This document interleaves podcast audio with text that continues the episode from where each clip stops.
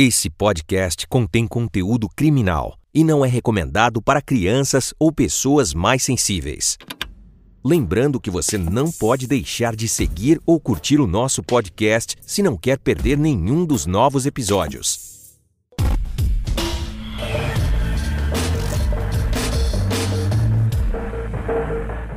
Olá, sejam todos muito bem-vindos. Eu sou Carla Albuquerque. Estamos aqui hoje no Injustiça Brasileira com uma advogada muito importante, a doutora Flávia Raal, uma das fundadoras do Innocence Project Brasil.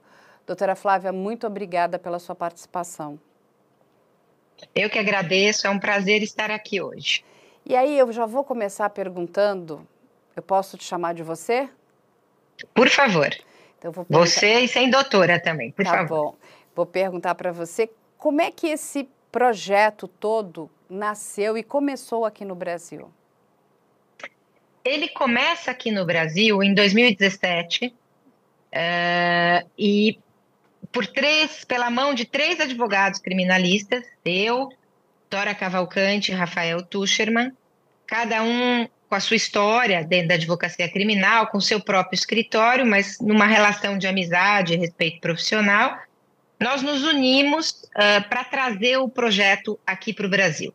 A Dora, ela tinha tido uma experiência nos Estados Unidos, uma espécie de um estágio que ela fez no Innocence Project da Califórnia, uh, e isso fez com que ela nos procurasse, a mim e ao Rafael, dizendo que sentia a necessidade de um projeto semelhante àquele dos Estados Unidos aqui no Brasil. E nós três, né, como eu disse, já atuantes nessa área, tivemos a certeza de que era uma necessidade ter um projeto que cuidasse das condenações injustas aqui no Brasil.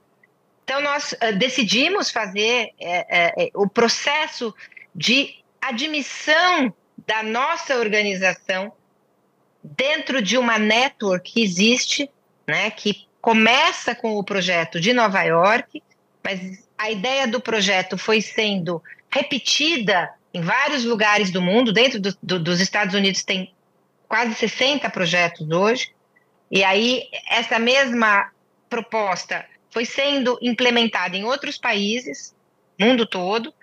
E nós, então, tivemos a ideia de trazer e fundar o Innocence Project Brasil e tivemos que passar por uma espécie de qualificação para poder integrar essa network, essa rede que congrega todos os projetos ao redor do mundo. Então a ideia surge assim. E aí vocês começam em 2017, é isso, aqui no Brasil? Isso, a gente formaliza a constituição dessa organização em 2017, no finalzinho, começa a atuar efetivamente em 2018. Porque a gente teve que passar por um processo de qualificação para ser, sermos aceitos nesta rede uhum. e para podermos usar esse nome Innocence Project aqui no Brasil. Então, a nossa atuação efetiva começa mais em 2018. E, e, e conta pra gente como é que esses casos são escolhidos, porque assim, o número é bastante alto, né? Nós levantamos aqui também de pessoas que estão condenadas injustamente. E aí, como é que vocês Exato. escolhem esses casos? Porque não são poucos, são muitos. São muitos. Uh, o que, que nós temos? Nós temos alguns critérios para aceitação de um caso no nosso projeto. O mais importante deles é, é que sejam casos nos quais haja uma condenação definitiva. Porque o próprio conceito de erro judiciário, que é o objeto da nossa atuação, das condenações injustas, ele pressupõe uma condenação que seja definitiva e que tenha um erro na sua essência, né? Então haja uma condenação de um inocente e que já tenha passado por todas as instâncias judiciais possíveis e tenha transitado em julgado. Então, esse é o primeiro requisito. A gente tem uh, mais alguns requisitos. Basicamente, a pessoa está privada da sua liberdade ou na iminência de ter a sua liberdade privada e ela ter um tempo de prisão a cumprir. Né? Porque a gente precisava construir alguns critérios exatamente para selecionar os casos, porque você falou muito bem, a quantidade de pessoas que afirmam serem vítimas de erro judiciário, de pessoas que dizem eu sou inocente, mas eu fui presa e condenada, é gigantesco. Então, para se ter uma ideia, a nossa organização que é a primeira a tratar desse tema aqui no Brasil e continua sendo a única, ela recebeu mais de 5 mil pedidos de ajuda, 5 mil, quase 5.600, para ser precisa, num processo em que nós não estamos anunciando a existência da ONG, nós não vamos a estabelecimentos prisionais, porque lá nos Estados Unidos as organizações elas vão aos estabelecimentos prisionais, elas contam para aquelas pessoas que existe uma organização que cuida disso. Nós não fizemos esse movimento. E sem fazer, nós já temos essa enormidade de pedidos. Se nós fizéssemos, a percepção é que esse, esse, esse número seria 10 vezes maior. Né? Então, nós temos requisitos objetivos até para nos ajudar né, nessa seleção que a gente tem que fazer dos casos que vão merecer uma análise mais aprofundada pelos advogados do projeto.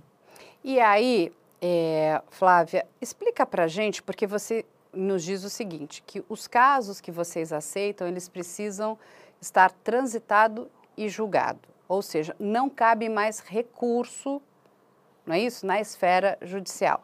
Ou seja, a pessoa, então, foi condenada em todas as esferas, ela será presa, né? Vai ter que fazer, vai ter que cumprir a sua pena. Aí, só para a gente poder entender, porque como, como, é que vocês atuam? Porque ele foi condenado. O, o que, que, pode ser feito depois dessa condenação? Eu entendo que existe a revisão criminal também, você precisa de um fato novo, aquelas coisas todas. Mas explica para as pessoas, e a gente tem aqui, lógico, muitas pessoas que são da área do direito, que vão que entendem bem, mas a gente tem aqui uma grande parcela que são pessoas comuns, né? E que não entendem como é que funciona né, esse nosso organismo que se chama justiça. Como é que isso é feito? Então, na verdade, em regra, as pessoas que nos procuram, elas já estão presas e elas já foram condenadas. A grande maioria das pessoas passou o processo presa preventivamente, e aí vem uma condenação, e elas são mantidas, portanto, na prisão. Há raros casos em que a pessoa estava em liberdade e ela é presa quando essa decisão se torna definitiva e aí ela nos procura. Então, na maior parte dos casos, a gente tem uma pessoa já privada da sua liberdade, que já tem uma condenação transitada em julgado, portanto, definitiva. Quem nos procura normalmente são familiares, amigos, pessoas que estão em liberdade e que têm acesso ao nosso site e preenchem um questionário que a gente tem nesse site, dizendo: este é o caso de uma pessoa inocente. Ou a gente recebe algumas cartas manuscritas dos estabelecimentos prisionais, estão sempre muito tocantes. O que, que o nosso sistema de justiça oferece para uma pessoa que está nessa situação? Pouquíssimos instrumentos processuais, porque a gente não tem mais recurso, tanto que a decisão é definitiva. Então, você falou muito bem. A gente tem uma nova ação que se chama revisão criminal. É uma nova ação que existe, prevista na nossa legislação processual penal, por meio da qual eu vou a um tribunal e eu falo: tribunal, eu preciso que você reveja uma condenação que já é definitiva. Né? Então, é uma situação excepcional e a lei estabelece também algumas premissas para que esse pedido de revisão seja feito, porque não é todo caso que você vai lá bater no tribunal e dizer reveja a condenação. No nosso caso, a premissa que precisa estar suprida é a existência de uma prova nova. Tá? Então, eu preciso ter uma nova prova, e nova no sentido de nunca ter sido descoberta ou nunca ter sido apreciada por um tribunal. Ela pode pré-existir, pode até ter aparecido em algum momento, mas ela não foi considerada pelo tribunal, nem sequer vista por aquele tribunal. Então, eu preciso ter uma nova prova que me possibilite ir a um tribunal com esta nova ação de revisão criminal e dizer: tribunal, reveja esse caso. Eu tenho uma prova nova aqui que comprova o álibi dessa pessoa, que comprova que ela foi uh, injustamente condenada, que ela é inocente. Então, esse é o caminho mais padrão de atuação do nosso projeto. Mais recentemente, a gente também tem conseguido alguns bons resultados por meio do uso do habeas corpus. Mas por quê? Porque a gente teve nos últimos anos, e aí já também como fruto do trabalho do Innocence, não só de várias instituições, muito da Defensoria Pública, que é extremamente atuante, mas também do trabalho do Innocence, uma mudança de compreensão sobre o reconhecimento, a forma como o reconhecimento de vítimas e testemunhas de um crime é feito. E por essa nova compreensão de como o reconhecimento deve acontecer, a gente já conseguiu algumas boas decisões por meio de, do habeas corpus, que, que é também uma nova ação, mas que não discute prova, ao contrário da revisão criminal, não discute prova, é mais uma tese jurídica. Então a gente consegue também usar o habeas corpus. Mas o mais comum é a revisão criminal, que é isso que a legislação oferece. E aí, é, Flávia, quando vocês têm sucesso, né? Vamos, vamos pensar aqui, vamos ser positivos. Não, olha, conseguiu-se comprovar que essa pessoa foi condenada de forma incorreta. Ela era uma pessoa inocente e foi condenada como sendo culpado de algum crime que ela não cometeu. O que, que acontece dali para frente? O, o, como é que o Estado se comporta? Como é que é tudo isso? Porque deve ser muito difícil, né? A gente até está acompanhando a revisão criminal do caso Evandro, que é o famoso, as bruxas de Guaratuba, né? E até Sim. conversando muito lá com com um advogado que está cuidando da causa, que é um excelente advogado, ele explica a dificuldade, inclusive, do próprio corporativismo, né? Porque já foi condenado e mesmo tendo todas as provas, as fitas da tortura foram encontradas, um absurdo, né? Inclusive o próprio governador, o, o atual governador, pede perdão para aquelas pessoas, mas a justiça ainda se comporta, ao meu ver, de uma forma um tanto quanto estranha, porque é tudo um absurdo, né? Nós todos presenciamos esse absurdo. Eu sempre digo aqui, né, no programa, que se aconteceu com eles, pode acontecer com qualquer um de nós. E sofrer uma injustiça deve ser uma dor muito terrível. Explica pra gente, Flávia. Olha, eu acho que você termina dizendo o que eu sempre digo quando eu vou falar do meu projeto, né? Assim, que eu acho que qualquer pessoa consegue imaginar a dor de sofrer uma injustiça que te leve a perder a sua liberdade e ser taxado de culpado por um fato criminoso. É devastador, e é devastador não só para aquela pessoa, é devastador para a família, é devastador para quem está no entorno. Né? E o que te tiram, o que tiram dessas pessoas não se recupera. É, é, impossível haver um ressarcimento que chegue à altura de uma pessoa que passou, como alguns dos nossos assistidos, cinco anos preso, três anos preso, né?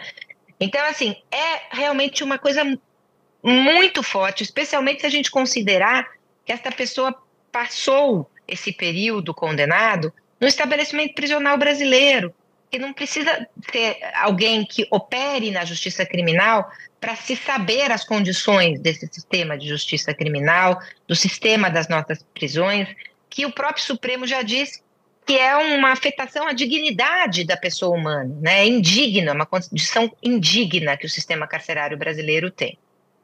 Então, assim, isso é muito forte, mas por outro lado, tem sim uma resistência muito grande dos operadores do direito em olhar para essa premissa de que nós estamos falando de um sistema de justiça que é feito por seres humanos e que naturalmente essas pessoas erram.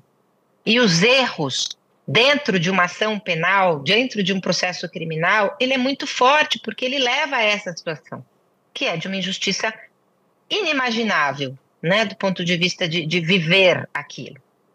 É, então, tem sim, eu acho que tem uma dificuldade do Poder Judiciário em olhar para essa questão, o que já começa a, a ser alterado, né? Obviamente, eu estou generalizando a magistrados incríveis, altamente conscientes dessa possibilidade, assim como há promotores, assim como há advogados, defensores públicos, policiais e peritos. Mas, historicamente, a gente sempre resistiu muito a esse reconhecimento.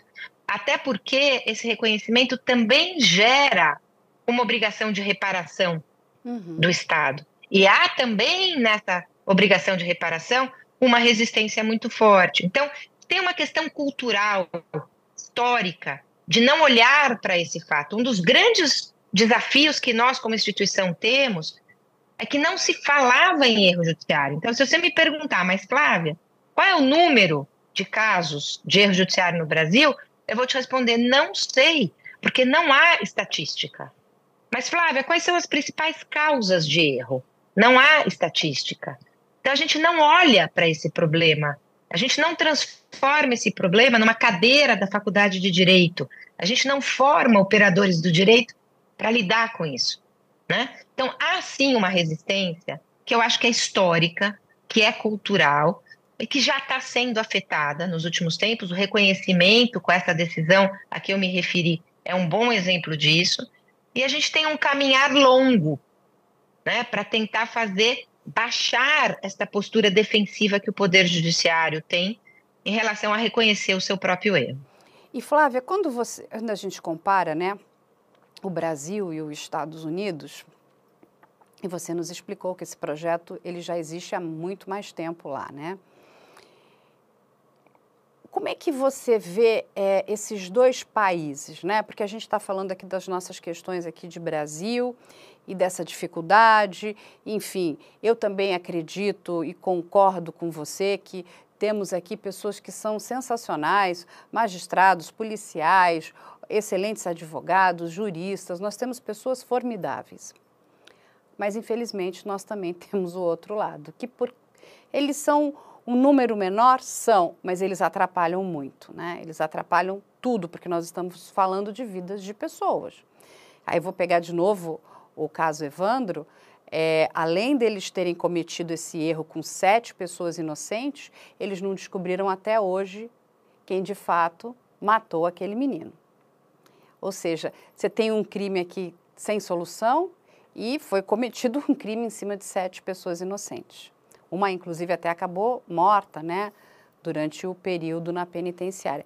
Como é que é essa questão corporativa nos Estados Unidos, né? As pessoas, elas é, a população entende a importância desse projeto, as instituições entendem a importância desse projeto?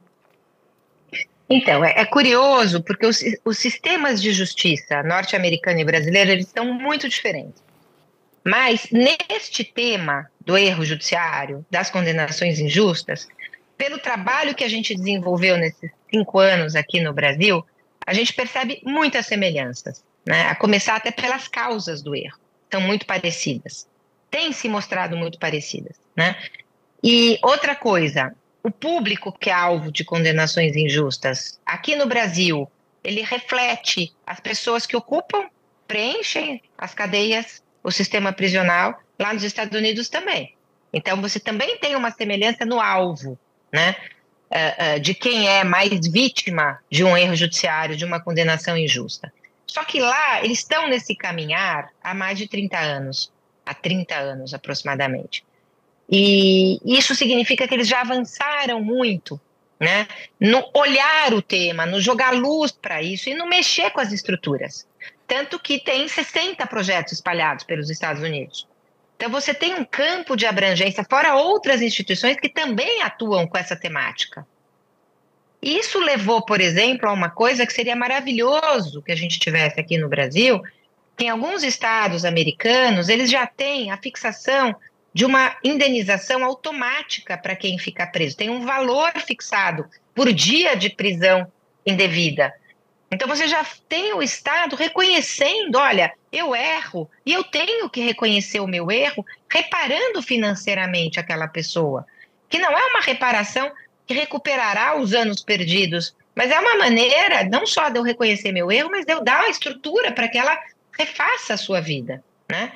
Então você já tem um olhar, você tem, por exemplo, outra coisa que é incrível, você tem núcleos dentro do Ministério Público em alguns estados que são núcleos para prevenir a ocorrência de erro. Então, são promotores, procuradores que estão dentro daquele gabinete do Ministério Público para prevenir o erro e para rever casos de erro, para que aquele erro não volte a acontecer da mesma maneira. Você tem um avanço nisso que eu acho que é muito significativo. E o fato da existência de tantos casos de erro é muito mais publicizada que aqui no Brasil. Agora, aqui eu acho que a gente tem uma resistência gigantesca, mas só no nosso projeto a gente já teve, por exemplo, um promotor que nos provocou pedindo que nós reavaliássemos um caso no qual ele pede a condenação de uma pessoa que depois, tempos depois, ele tem dúvidas. Ele passa a ter dúvidas por um outro caso, uma prova de DNA que ele teve contato, e ele tem dúvidas se aquela condenação que ele pediu, que ele provocou, se justificava. Então, olha que coisa, ele nos procura para pedir que a gente reveja aquela condenação. Parabéns. E mais recentemente, ele. pois é, e mais recentemente uma juíza que ela preencheu um questionário no nosso site dizendo: "Eu condenei uma pessoa agora com a nova percepção de como o reconhecimento deve ser feito, eu tenho dúvidas se essa condenação se sustenta". Então, a juíza pedindo que a gente reveja um caso de condenação que ela proferiu. E nós estamos tendo também uma entrada aqui no Ministério Público de São Paulo para a construção de uma parceria, né? Então, assim, nós estamos engatinhando aqui, mas com sinalizações muito positivas. Lá nos Estados Unidos, eu creio que no começo a resistência era tão grande quanto a gente sentiu aqui. Mas eles avançaram muito. Então, eles já construíram um caminho em que esses órgãos vêm como parceiros no olhar e no rever o erro. Isso passa, em primeiro lugar, pela aceitação inicial de que o erro acontece. Nós erramos como sistema. E a gente está buscando isso ainda. Nós temos esses casos pontuais, mas do ponto de vista sistêmico, a gente ainda precisa caminhar para algo mais com mais concretude, que é esta percepção. E Flávia, você falou é, no meio da sua fala uma coisa muito importante, que é a questão de publicizar esses casos, né? E aí eu vou te perguntar, vocês estão tendo apoio da mídia? A mídia está apoiando esse projeto? Porque eu entendo que ela é fundamental. Porque quem informa a sociedade é a imprensa, somos nós, somos a mídia. Mas nós colhemos informação que vem ou do Ministério Público, ou dos advogados de defesa, ou né, do presidente do inquérito ali, que vai ser o delegado de polícia, que a gente entende que são as nossas fontes zero ou fonte um, né? E eu queria entender porque eu venho aqui esbarrando com muitos casos de injustiça, né? E não são poucos não também, são vários. É, e o que tem me entristecido muito é porque eu vejo, e eu vou, eu acho que a gente, a gente precisa cortar na carne, né? Não adianta a gente só apontar o dedo, ah, foi o promotor que errou, ou foi o delegado, ou foi o juiz, mas a imprensa ela tem um papel fundamental. E em alguns casos a gente encontra uma imprensa que ela inclusive ela julga e ela condena. E não são poucos casos. De novo, vamos voltar para o caso de Bruxas de Guaratuba, né? Temos aí a história da escola base, enfim, temos vários casos. E a minha pergunta para você, qual é o apoio que você tem recebido da imprensa? Como é que você enxerga esse trabalho que a imprensa vem fazendo? Porque ela pode ajudar muito, mas ela também pode atrapalhar muito. Olha, é, eu acho que ela tem ajudado muito no nosso projeto. Por quê? Porque a gente já pega. Quando é que a gente pode dar publicidade a um caso?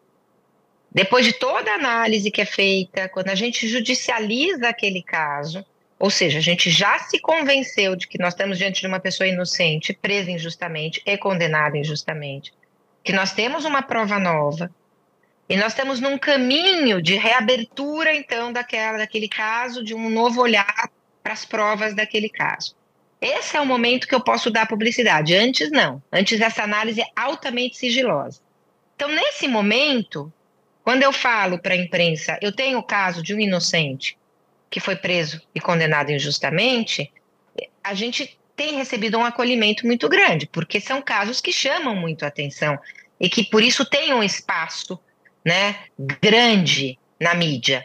Né, esses casos de injustiça, que as pessoas ficam muito tocadas pelas histórias daquelas pessoas que poderão ser elas mesmas. Foi o que você falou. Acontece com qualquer um, pode acontecer com qualquer um. Então, as pessoas em geral se colocam muito naquele papel de ter sofrido uma injustiça como aquela. Então, neste momento, a imprensa é uma grande parceira. Mas não raro, a gente traz para nossa análise de caso, a cobertura que a imprensa fez quando o caso, o crime aconteceu. E aí você vê uma cobertura que vai para o outro oposto, que é a cobertura do pré-julgamento, que é a cobertura da exposição de uma pessoa já como culpada.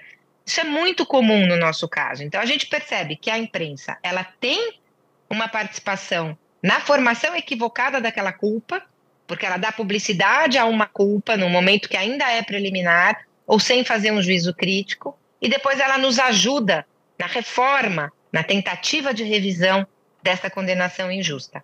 Então eu, eu resumiria assim, né? A gente tem sim tido um espaço de escuta, um espaço de fala importante, mas a gente tem que fazer um juízo crítico para o papel que aconteceu lá atrás, né?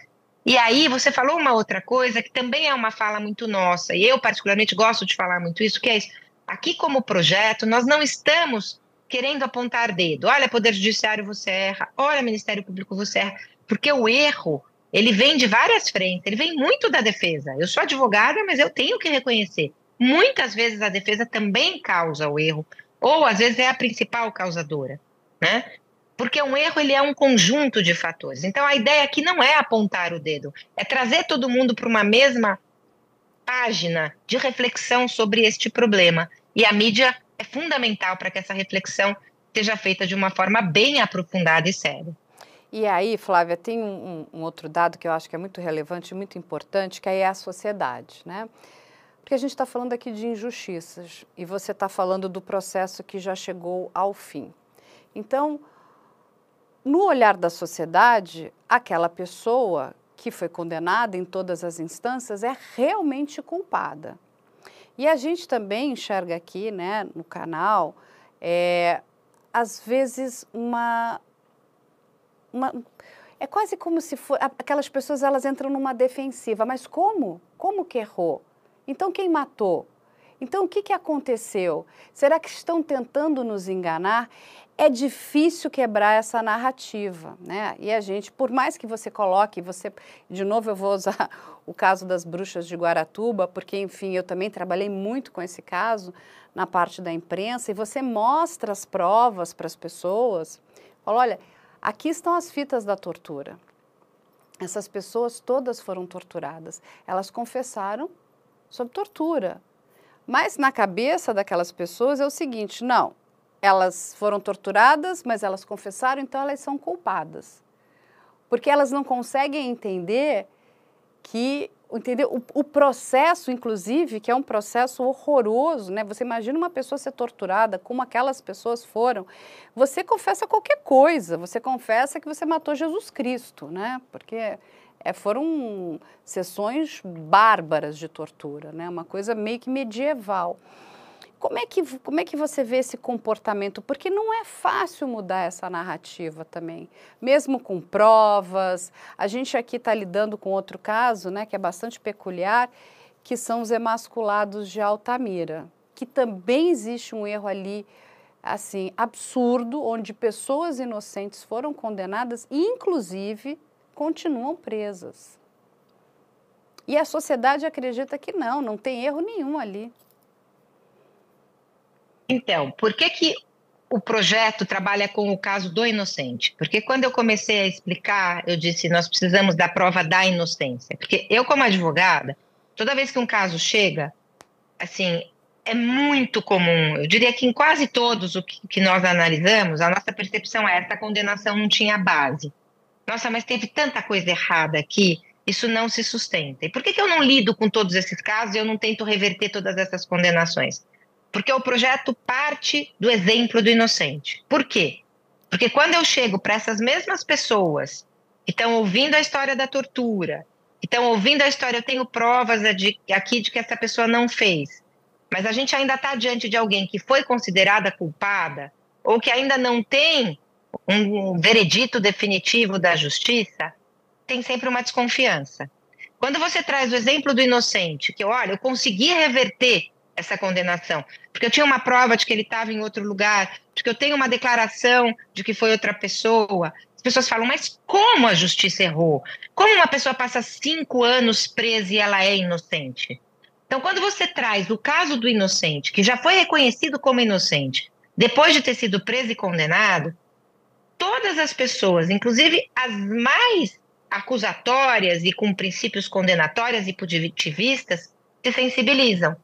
Então, a ideia do projeto é exatamente essa: a gente trazer esse exemplo para afetar o sistema de justiça, para que esse sistema de justiça seja melhor para todo mundo, para o culpado e para o inocente, para todas as pessoas que são trazidas para esse cenário de sofrer uma investigação ou um processo criminal. As pessoas elas têm muita curiosidade pelo mundo criminal. Tinha um advogado criminalista famoso que já faleceu que ele dizia isso: onde tem um fato e tem uma vítima, precisa ter um culpado. As pessoas querem o culpado. Por isso que a imprensa sempre corre para indicar o culpado. Porque é isso que a sociedade quer ouvir. Cadê o culpado? Porque não sou eu. E na medida que eu posso dizer que é ele, eu me afasto daquela situação. Eu digo, eu nunca faria aquilo. Ele fez, porque ele é um ladrão, porque ele é um homicida, porque ele é perverso. Eu não sou. Então as pessoas têm essa reação de se colocar num outro, num distanciamento daquele fato e daquela pessoa, mas elas precisam ver o culpado, né? Então a tendência é sempre ter um olhar que é mais punitivista, porque teve o crime, afinal de contas, o menino Evandro não aconteceu algo com ele, precisa ter um culpado, né? E aí o nosso trabalho é esse, a gente traz o inocente que levou a culpa de algo que não fez, para todo mundo olhar para o sistema de justiça e perceber que ele precisa ser aprimorado para o bem da sociedade. Essa é a dinâmica. Por isso que a gente tem esses casos que sensibilizam tanto as pessoas, mesmo aquelas que ouvem uma história de tortura e continuam a achar, bom, mas se ela confessou é porque ela fez. Exatamente. E aí, Flávia, conta um pouquinho como é que é o funcionamento. Eu estava lendo aqui, vocês trabalham como, como se fosse uma clínica, é isso? Inclusive, vocês também é, trabalham com alunos e aí você me corrija se eu estiver errado, inclusive são alunos da, da Fundação Getúlio Vargas. Como é que funciona isso? É, na verdade, assim, esse é um dos braços da nossa atuação. Né? Os Innocence Projects, em regra, eles têm um, um braço acadêmico. No nosso caso, foi na Fundação Getúlio, Vargas, aqui de São Paulo, na Escola de Direito, onde eu já dava aula. E aí nós criamos essa clínica fomos muito acolhidos pela Fundação Getúlio Vargas, pela Escola de Direito, pelo Roberto, que é o diretor, e pelo Oscar, ambos diretores. E, e nós, então, criamos essa clínica que tem um espaço para alunos da GV, mas também tem espaços para alunos de todas as outras faculdades. Né? E esses alunos que, que se inscrevem semestralmente nessa extensão que nós temos, eles nos ajudam muitíssimo a analisar casos concretos. Então, nós temos os três diretores fundadores, nós temos uma advogada contratada do projeto e uma coordenadora. A gente tem advogados voluntários e os alunos da GV. A gente leva casos concretos de pessoas que pediram ajuda. Esses casos são analisados por esses alunos, que são divididos em três grupos. Cada grupo tem um coordenador. Eu num grupo, Rafael em outro grupo e Dora Cavalcante em outro grupo. E a gente passa o semestre analisando com o seu respectivo grupo um caso de uma pessoa real que está presa dizendo eu sou inocente. E tem sido incrível, porque esse trabalho tem dado frutos muito bons para a maioria dos nossos casos. Né? Então, os alunos têm sim uma participação essencial. E além do trabalho em grupo, eles têm também uma parte acadêmica, eles recebem aulas, com, tem muita parte conceitual para eles se formarem e se prepararem para lidar com essa questão do erro. E aí a gente tem os advogados voluntários, que ajudam muitíssimo também na condução desses casos, na análise e depois na judicialização. Então é assim que a gente funciona, ainda numa estrutura muito enxuta, muito pequena e que tem um trabalho que tem que ser muito cuidadoso, porque nós só vamos colocar o timbre Innocence Project Brasil em qualquer pedido quando a gente tiver o convencimento pelas provas de que aquele caso é de um inocente e de que eu tenho um caminho para tentar reverter aquela condenação. E Flávia, quantos casos vocês estão cuidando no momento? É uma pergunta de difícil resposta, porque a gente tem casos em vários graus, tá? A gente tem casos que estão num primeiro momento de análise, que é do questionário, quando a pessoa pede, fala, eu preciso de ajuda, ou meu filho precisa de ajuda, o meu marido, meu pai, né? E a gente tem casos em várias etapas.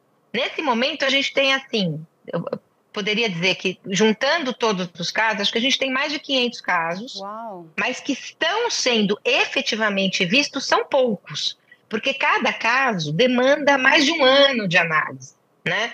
Então, assim, a gente tem, uh, eu te diria assim, uns 10 casos que estão nessa prioridade de olhar, tá? Até uma coisa importante que eu gostaria de esclarecer, porque muitas pessoas se queixam de uma demora nossa, mas é porque é absolutamente impossível dar vazão para todos esses pedidos com, a, com o cuidado que a gente precisa ter para que um caso seja judicializado, ou seja, para que eu entre com uma revisão criminal ou com um habeas corpus, eu preciso rever toda a condenação, estabelecer se de fato ela não teve fundamento, identificar a possibilidade de novas provas, produzir essa nova prova para daí entrar na justiça. Então, tem uma demora que faz com que a gente tenha um acervo de pedidos que demore a ser analisado. Tá? Mas é que isso precisa ser assim, porque a gente precisa ter um trabalho de muita qualidade, para que toda vez que um juiz, um tribunal, se depare com um pedido que tem o nome Innocence Project, ele vai ter a certeza de que antes daquele pedido teve um trabalho exaustivo que indicou aquela inocência com muita certeza. Isso você está corretíssima. A cautela é importantíssima e as pessoas precisam entender isso, né? porque não é um trabalho rápido. Você imagina analisar, a gente aqui também nós recebemos, enfim, vou pegar o, o próprio caso da Flor de Lis, e ele ainda está, né, ela foi julgada agora. a gente teve contato com quase 40 mil páginas de processo. Olha a quantidade. Isso só o processo, né? Em papel, fora as oitivas, vídeos, interrogatórios, depoimentos. É enorme é enorme, é muito grande, né? E exatamente, se você não toma cuidado, você pode cometer um erro ainda maior. E aí, Flávia, deixa eu te fazer uma pergunta. O que, que a gente precisa, você como uma, uma mulher né, do direito, né, uma pensadora do direito, o que, que a gente precisa né, fazer para diminuir esses casos de injustiça? O que, que a gente precisa ter aqui no nosso radar?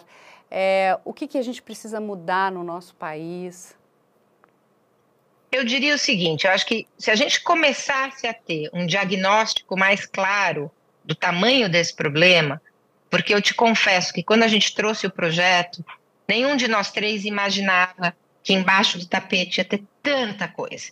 A gente achou que era um problema muito sério, mas ele está se mostrando cada vez muito maior, quase que epidêmico mesmo, né? Então a gente tem um sistema de justiça criminal que tem funcionado mal. Isso eu já podia dizer antes de trazer o projeto como advogada criminalista. E tem muita coisa que precisa ser melhorada. Eu acho que, primeiro, se a gente tivesse diagnóstico com dados mais claros do número de erro e das causas do erro, a gente consegue atuar para afetar essas causas. Então, tomando o exemplo do reconhecimento, inegavelmente, o reconhecimento é uma das grandes causas de erro judiciário. Porque a gente tem um enorme número de casos a começar pelos crimes sexuais, em que a palavra da vítima basta. Então, se uma vítima de um crime sexual aponta uma pessoa e diz foi ele ou foi ela, aquilo é tido como suficiente pela polícia, pelo Ministério Público e pela Justiça. Só que os reconhecimentos são feitos da forma mais irregular possível, sem nenhum critério prático. E isso já se mostrou um, uma grande abertura para o erro judiciário. E a gente tem agora essa mudança de olhar para o reconhecimento, de transformá-lo em algo muito melhor, mais bem feito, para evitar que o erro continue a acontecer nesse momento. A mesma coisa abordagem policial. A gente tem uma abordagem policial que tem um viés racial muito forte e que, sem dúvida nenhuma, é uma porta de entrada aí para muitos erros judiciais. Nós precisamos trabalhar com essa questão da abordagem policial. A gente tem uma deficiência de defesa. Precisamos fortalecer né, os defensores. A gente tem uma defensoria pública que é muito, muito competente, mas que é pequena para dar conta da demanda de trabalho que recebe. Então, isso também precisaria ser revisto. A gente tem as perícias, que tem peritos altamente qualificados, com pouco espaço de atuação, poucos peritos para o número de casos. Então, você tem uma reforma global do processo que precisa ser feita. A gente tem um Código de Processo Penal de 1941, né? Tem tantas frentes, tem tantas coisas que precisam acontecer, mas eu diria isso: se a gente conseguir reconhecer que o problema existe, ter os números que traduzem esse problema e trazer todos esses atores do sistema de justiça criminal para pensar juntos um caminho de aprimoramento do sistema de justiça e de correção dessas falhas, a gente avançaria muito em não tanto tempo. Então, eu acho que é isso, é essa consciência, essa questão cultural de perceber e de ter a vontade de mudar. Olha, doutora Flávia, parabéns pelo seu trabalho. Eu estou assim encantada. E aí eu vou, eu já digo isso aqui muitas vezes para as pessoas e vou repetir. É muito sério um erro nessa esfera, na esfera criminal, ele é seríssimo, porque ele lida com a vida das pessoas. Está correto. Uma pessoa que cometeu um crime, ela precisa né, ser punida e ela precisa pagar pelo crime que ela cometeu. Essas são as nossas leis. Mas as que de fato cometeram crimes, não as inocentes, não só para satisfazer uma angústia da sociedade que precisa de uma resposta. Né? Então, quem matou? Então, pego a pessoa A e digo, foi aquela pessoa. Não é assim não é? A gente precisa de bons profissionais que atuem nessa área. E eu sei, eu sou defensora né, da nossa polícia, há muitos anos eu trabalho com eles, e eu sei que nós temos policiais de excelente qualidade, mas infelizmente temos também aqueles que não são. Da mesma forma que temos excelentes jornalistas, mas também temos alguns que não são. Como você mesmo disse, temos excelentes defensores, mas temos alguns também que não são. Então é um problema sistêmico, que a gente precisa corrigir esse problema. Eu vou deixar aqui as nossas portas abertas para vocês. No que pudermos contribuir para o pro projeto, que eu acho que ele é muito importante, porque, de novo, a grande maioria das pessoas acha que é só com uma pessoa mais humilde que um problema desses pode acontecer. Mas quando a gente olha, né, no caso do menino Evandro, a gente está falando ali da mulher e da filha do prefeito. Nos emasculados de Pará, nós estamos falando de médicos. Ou seja, isso atinge qualquer classe social, entende? E não pode acontecer. Não pode acontecer. Erros vão acontecer, sim, mas eles precisam ser muito pequenos, porque nós estamos lidando com seres humanos, como você falou. Somos todos passíveis de errar, mas precisamos corrigir esses erros imediatamente, porque estamos falando aqui de vidas de pessoas, né, de seres humanos. Então, eu quero te agradecer pela sua iniciativa. Que bom que temos pessoas como vocês. Fica aqui a, a gente fica aqui de portas abertas para vocês, para o que vocês precisarem, né? Que nós pudermos ajudar para que a gente possa trazer luz a esses casos de injustiça, de erros, né? Que são absurdos, horrorosos. Vamos ajudar, Flávia. E parabéns, parabéns para você, para toda a sua equipe, para todas as pessoas que trabalham aí com você. São pessoas aí que a gente admira muito. Muito obrigada pela sua entrevista. E aí, quando você tiver aí um tempinho livre, venha nos visitar aqui também, vai ser um grande prazer. Eu, eu que agradeço muitíssimo o espaço, fico muito feliz que a gente possa continuar aí trocando ideias e construindo junto essas mudanças. Para nós isso é muito bom e muito importante. E também parabenizo muito vocês que estão abrindo espaço para falar de injustiça, jogando luz trabalhando para que isso não aconteça. E é isso, são essas pessoas que são invisíveis para o sistema que a gente precisa trazer à luz como exemplos de algo que precisa de fato ser mudado no Brasil. Então, muito obrigada, eu fico muito feliz de ter podido estar aqui batendo esse papo hoje. Muito obrigada, Flávia. A gente vai deixar aqui também o link né, do Innocence Project Brasil para quem quiser entrar, verificar também, conversar lá com eles. Eu sei que eles vão estar aí disponíveis. Vai ficar aqui também as nossas redes sociais para vocês que queiram enviar também sugestões, quiserem tirar dúvidas. E agradeço novamente a doutora Flávia. Muito obrigada e nos vemos em breve na próxima semana. Se quiser conferir o especial que fizemos sobre o caso ou assistir essa entrevista na íntegra, é só acessar o nosso canal do YouTube. O endereço é youtube.com/op Operação Policial youtube.com/barra op Operação Policial. Tudo junto. E agora você também pode dar estrelas para o podcast se estiver ouvindo o nosso conteúdo pelo Spotify. Se você achar que a gente vale cinco estrelas, pontue a gente, por favor, é importante. Esse podcast é produzido pela Media Land.